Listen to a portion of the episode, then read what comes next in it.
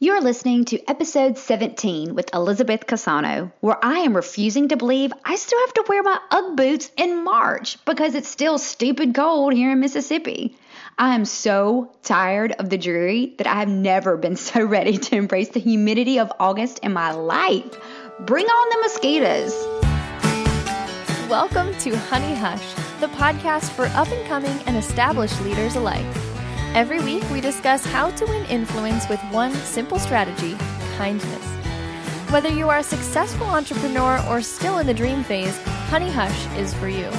Now, here are your Hive hostesses three Southern businesswomen who know a thing or two about using honey to attract the bees Lacey, Michelle, and Elizabeth.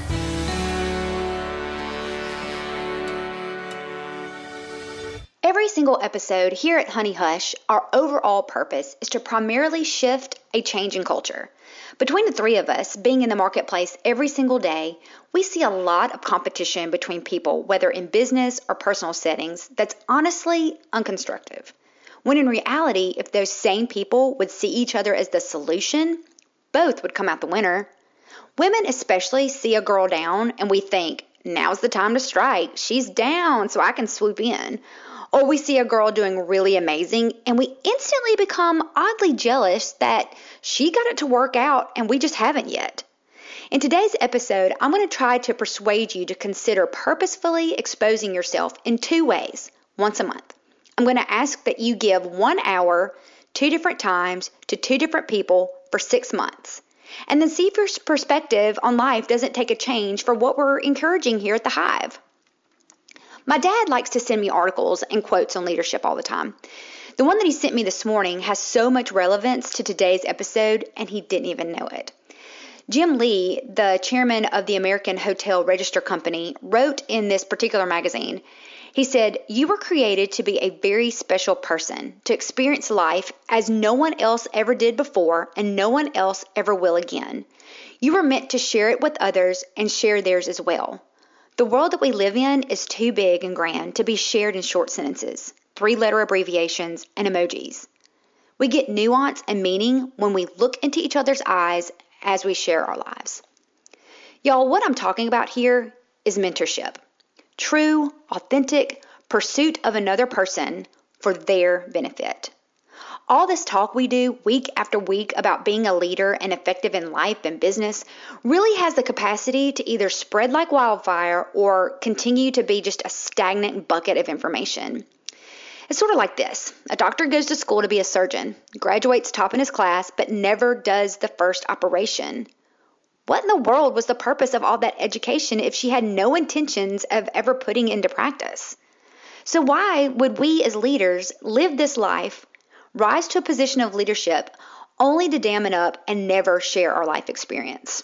We do not intend to record episodes simply for your entertainment. Although sometimes I feel that may be what happens, we hope that you're motivated to think outside of yourself, to put others first, to lead with a servant's heart in all areas of your life, not just business.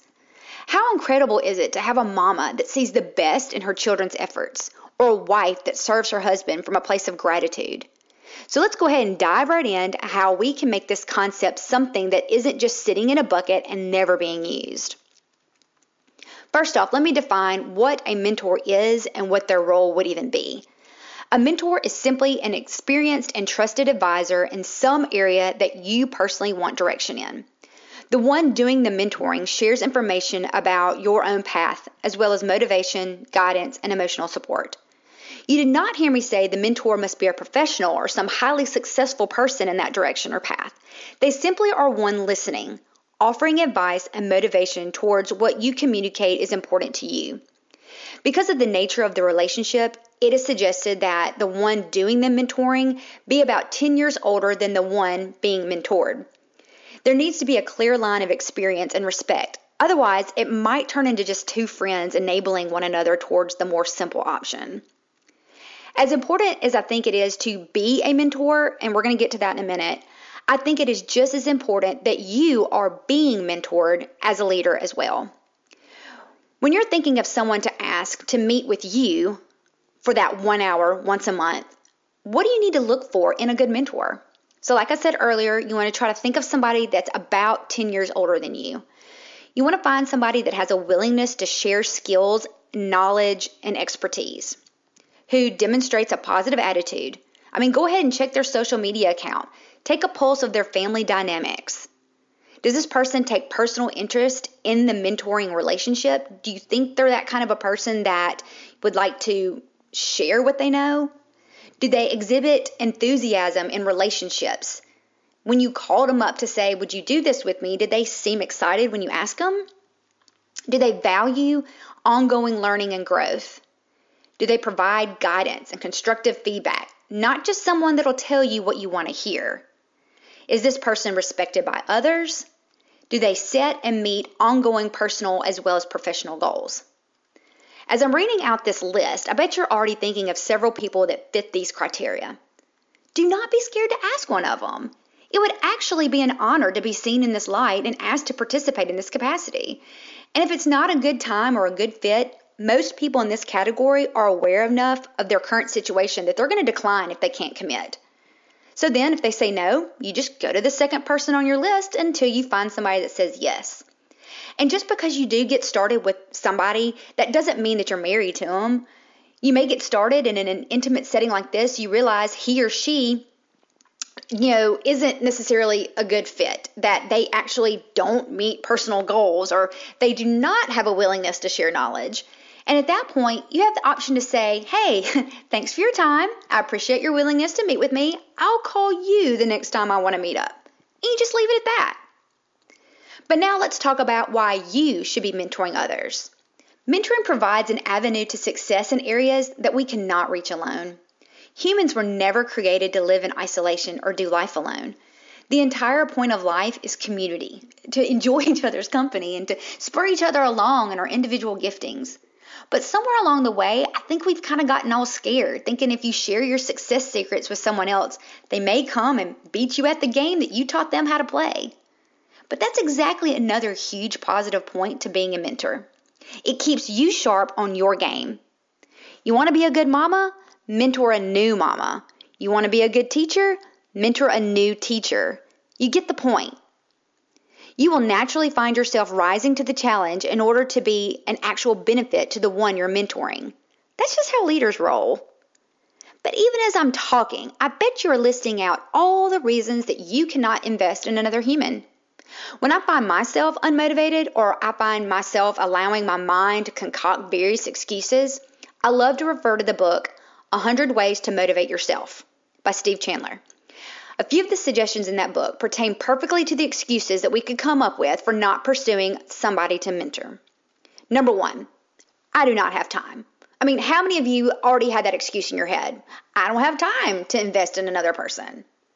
Well, what this book suggests is you simplify your life. Vince Lombardi once said of his Green Bay Packers, "We keep it simple. It's hard to be aggressive when you're when you are confused." Be honest. Are you a procrastinator? Not doing what can be done immediately actually robs you of time when you put it off. And are you allowing yourself to be distracted by unimportant things? During this phase of mentorship, try actually decluttering your home using a scheduling system of some kind and carve away the unnecessary, I can almost bet you a hundred bucks that you will find way more than just one hour a month, that one hour that you were looking for. You'll find it just by being intentional with your time and space. Keep life simple and you will find motivation for the important things like mentorship. Number two, I do not have the knowledge base. So, how about put your library on wheels? There literally is no excuse for people these days to not have time to learn something new or become an expert in some subject. With podcasts, audiobooks, YouTube, those car rides to and from wherever you go every single day can become a mobile education tank. That downtime can actually become a time where you frame your own mindset. You get to make a conscious choice as to what gets in your headspace. If you feel defeated about how you feed your family, but you want a healthy, budget friendly lineup, there's a podcast for that. You want to learn more about financial investment opportunities? There's an audiobook for that. Y'all, the answer to your insecurity in meeting with someone to pour into them thinking you have nothing to offer, that's all in your head. You've convinced yourself you do not have anything to offer that anyone would want. Well, then go learn something. And typically, when we learn something new and exciting, we want to have someone else to be excited with. But honestly, I'm not letting you off the hook that easy. You have not lived this long and not have some beneficial life experience in some subject. Your life's work is of great value to someone. Do not squander that. A third excuse you might find rolling around your head is I do not think anyone would want to meet with me. Okay, can I just ask all of us for multiple reasons, but for this particularly, can we leave high school forever, please? Have you stopped taking personal risk for fear of what other people will think? We are not in high school anymore, y'all. No one is being voted on for prom king or queen. It is more than okay to not be popular or not be invited to that party. In fact, I was just talking with my middle daughter about this last night.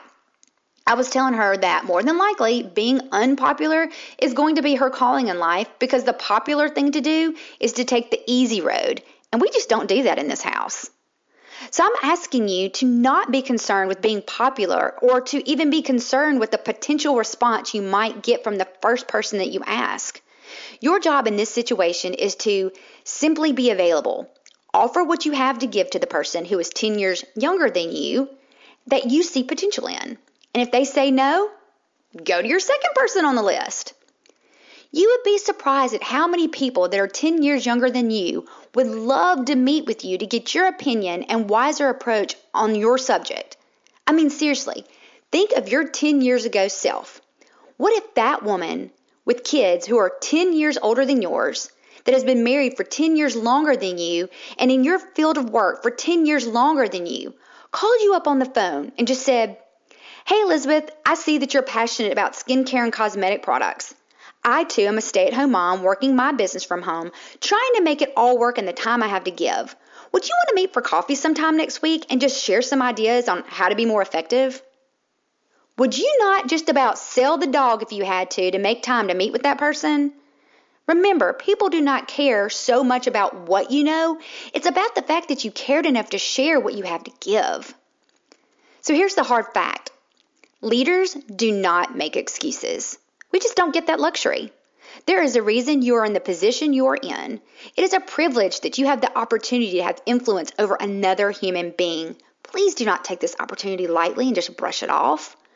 But let's be clear though a mentor is not a life coach or a career trainer.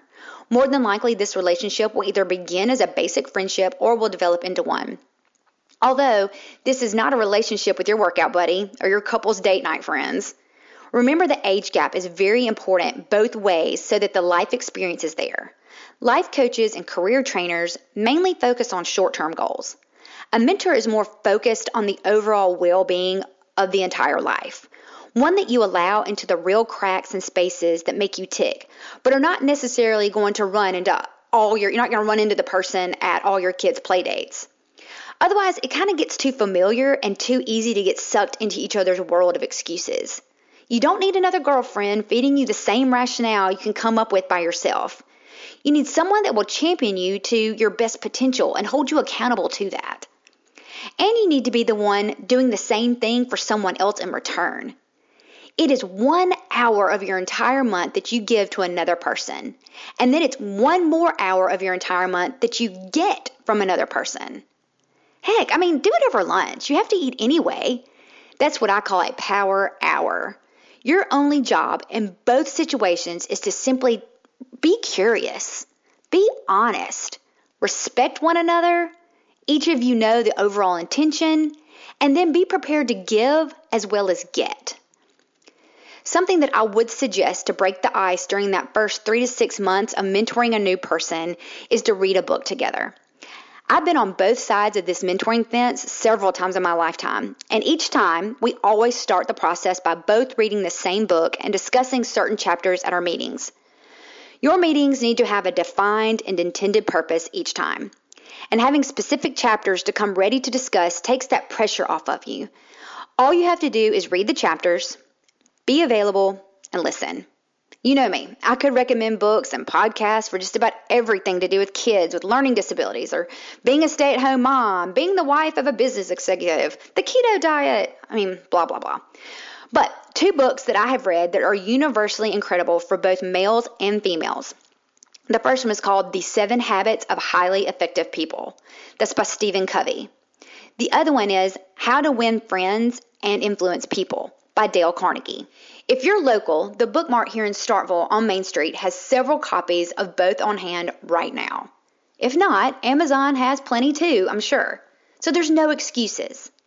After you screenshot this episode and post how much you loved it on social media, and be sure to tag me at the Pretty Life 40, call up that older person that came to your mind when I was describing what a good mentor looks like. Then immediately after that phone call, Call the younger person that came to mind when I was asking you to be the mentor. Do not put off what you can do immediately. Keep it simple and uncomplicated. One hour a month with a real person in real life, just reading through a book together. This simple act will be the fire I was talking about that will spread like crazy.